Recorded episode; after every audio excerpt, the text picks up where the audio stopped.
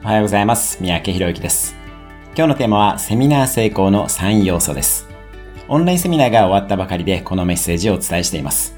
今日もご受講生のおかげでオンラインでしたがとても素晴らしいセミナーができました。セミナーを成功させるには主に3つの要素があります。1つは講師の質。2つ目は講義内容の質。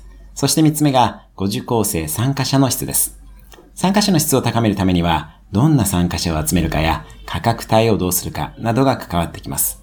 さらに、どれくらい意識を高めた上でご参加いただくかということも重要になります。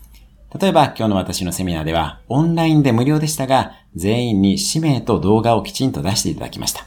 こうするだけで、場の空気がしっかりとしたものになります。また、事前に予習をしておいてもらうことなども一つの方法です。